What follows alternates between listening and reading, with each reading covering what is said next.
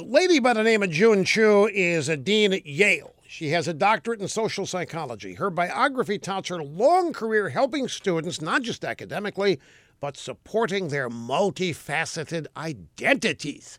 Now, recently, Yale students stumbled upon one of Dr. Chu's multifaceted identities hidden on social media.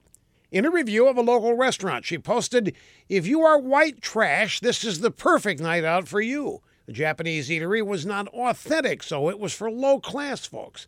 After slamming a gym employee, she wrote, I don't care if you lose your job, I'm sure McDonald's would hire you. And this one, she called local movie theater employees barely educated morons trying to manage snack orders for the obese. Well, after the Yale Daily News published her scathing reviews, students and alumni of the prestigious elitist university were horrified, supposedly. Dr. Chu deleted her social media account and apologized. She says that she's learned a lot about the power of words. She says her posts demean the values to which she holds herself. In other words, the racist, bigoted person who wrote those racist, bigoted views, that's not the real Dr. Chu.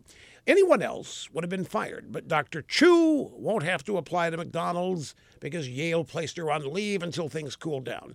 That's the multifaceted identity of liberalism. You talk one game, you play another, and you get away with both.